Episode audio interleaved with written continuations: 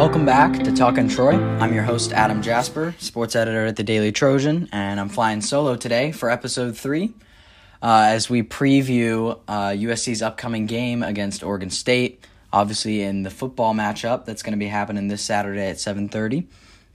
And the first thing that's um, probably the most breaking news that we're talking about today is the quarterback duel, which was ended yesterday when it was reported that freshman Jackson Dart had a meniscus injury that forced him to go into surgery, um, meaning that he will be out for um, what they deemed was an extended period of time. We're not certain what that time may be yet. Um, regardless, it's going to be Kedon Slovis, who suffered a neck injury uh, against Washington State last week that allowed Dart to come in, and of course, we all know how what kind of game he had there with four touchdowns. Um, Slovis is going to assume the starting position again, and it's just going to be a matter of whether they can recreate uh, USC that uh, aggressive play calling that allowed Dart to be so effective downfield. We saw in the first two games against San Jose State and Stanford. Uh, Slovis was just looking a little tentative and hitting a lot of the short routes, and that may have been on him, but that also may have been the play calling. Uh, and Graham Harrell's air raid is obviously uh, taken a lot of criticism as of late, uh, specifically with that, but it looked to be really effective against uh, Washington State last week with Dart at the helm.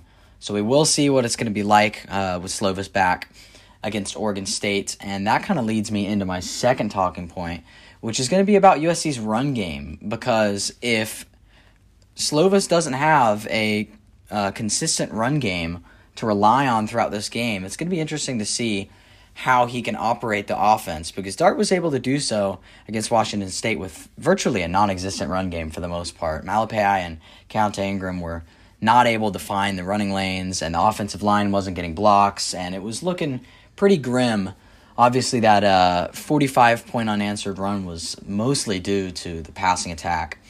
And I think it's going to be interesting to see in this next one whether uh, Malepeai or Ingram will find some sort of success.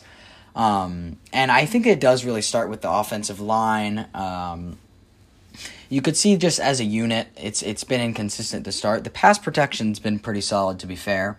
Um, but when they're trying to make blocks for runs, you can just tell it's getting a little um, uninventive, really, um, with the play calls, the runs up the middle, um, and the offensive line isn't able to hold its own weight so far. We're going to see if that can change against Oregon State um, and see if Malepeai or Ingram can find some sort of one two punch that they've been working this year. It's been Malepeai kind of as the um, 1A and Ingram as the 1B. Uh, regardless, we're going to hopefully see an improved run game from USC um, in order to give Slovis something to rely on as he heads back in from his uh, neck injury.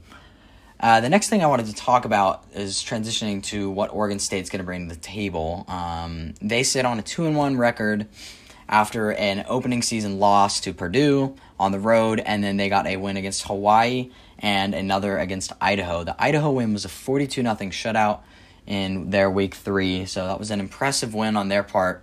Um, and the Hawaii win a little less so, uh, 45 to 27. Obviously, still kind of a blowout win there, but giving up 27 to Hawaii's uh, not exactly the best sign. But obviously, that shutout against Idaho definitely speaks to their defensive levels. And then on the offensive side of the ball, they've got quarterback Chance Nolan, who has five touchdowns, no interceptions uh, to start the year. He's been pretty effective. They actually tried out some other options in the Idaho game as well, but um, it looks like Nolan's going to be um, securing the starting spot to take on USC.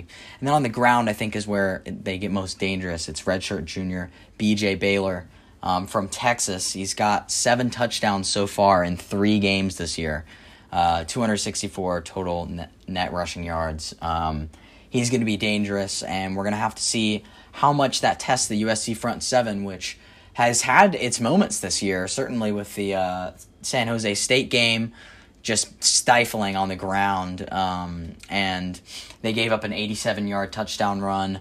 Uh, Austin Jones in the Stanford game. So that was a little bit back and forth. So we're going to see if they can achieve some consistency. Um, because for the most part in the Washington State game as well, they were pretty dominant. So it's been a little bit back and forth. Um, but BJ Baylor should definitely pose a sort of threat there. And then just last but not least, um, Donte Williams, the interim head coach, is going to be coaching in his first home game at the Coliseum. Um, obviously, assuming the head coach position for the first time at home.